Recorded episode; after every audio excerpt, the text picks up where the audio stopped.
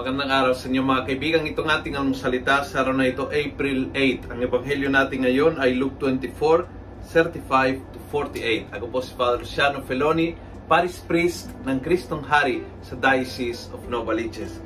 Sabi ng ebanghelyo, while they, while they were still talking about this, Jesus himself stood in their midst. He said to them, Peace to you. And I found very practical ito.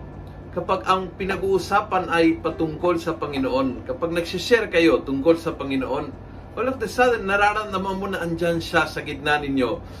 Grabe ang kapayapaan, grabe ho yung power na nararamdaman, grabe ho yung, yung, yung sense na ng uh, tagapagtanggol ay nasa iyong tabi.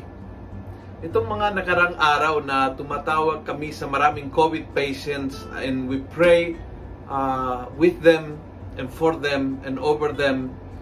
Grabe ho yung feeling na nag-share kami mga pare, yung feeling na talagang uh, touch na touch ikaw rin pare kapag nagpre-pray over ng tao na yan. All of the sudden when you are praying, when when when you when you are sharing, we are telling them na uh, baka sumuko, uh, kaya mo ito, ang Panginoon ay tutulong sa iyo. All of the sudden, lalabas po ang luha makabilang side of the conversation. Dahil kapag nagsishare ka tungkol sa Panginoon, ang Panginoon ay papasok sa gitna at nagbibigay lagi ng kanyang kapayapaan at kagalakan. Nangyari noon, nangyari hanggang ngayon. Talk about Jesus.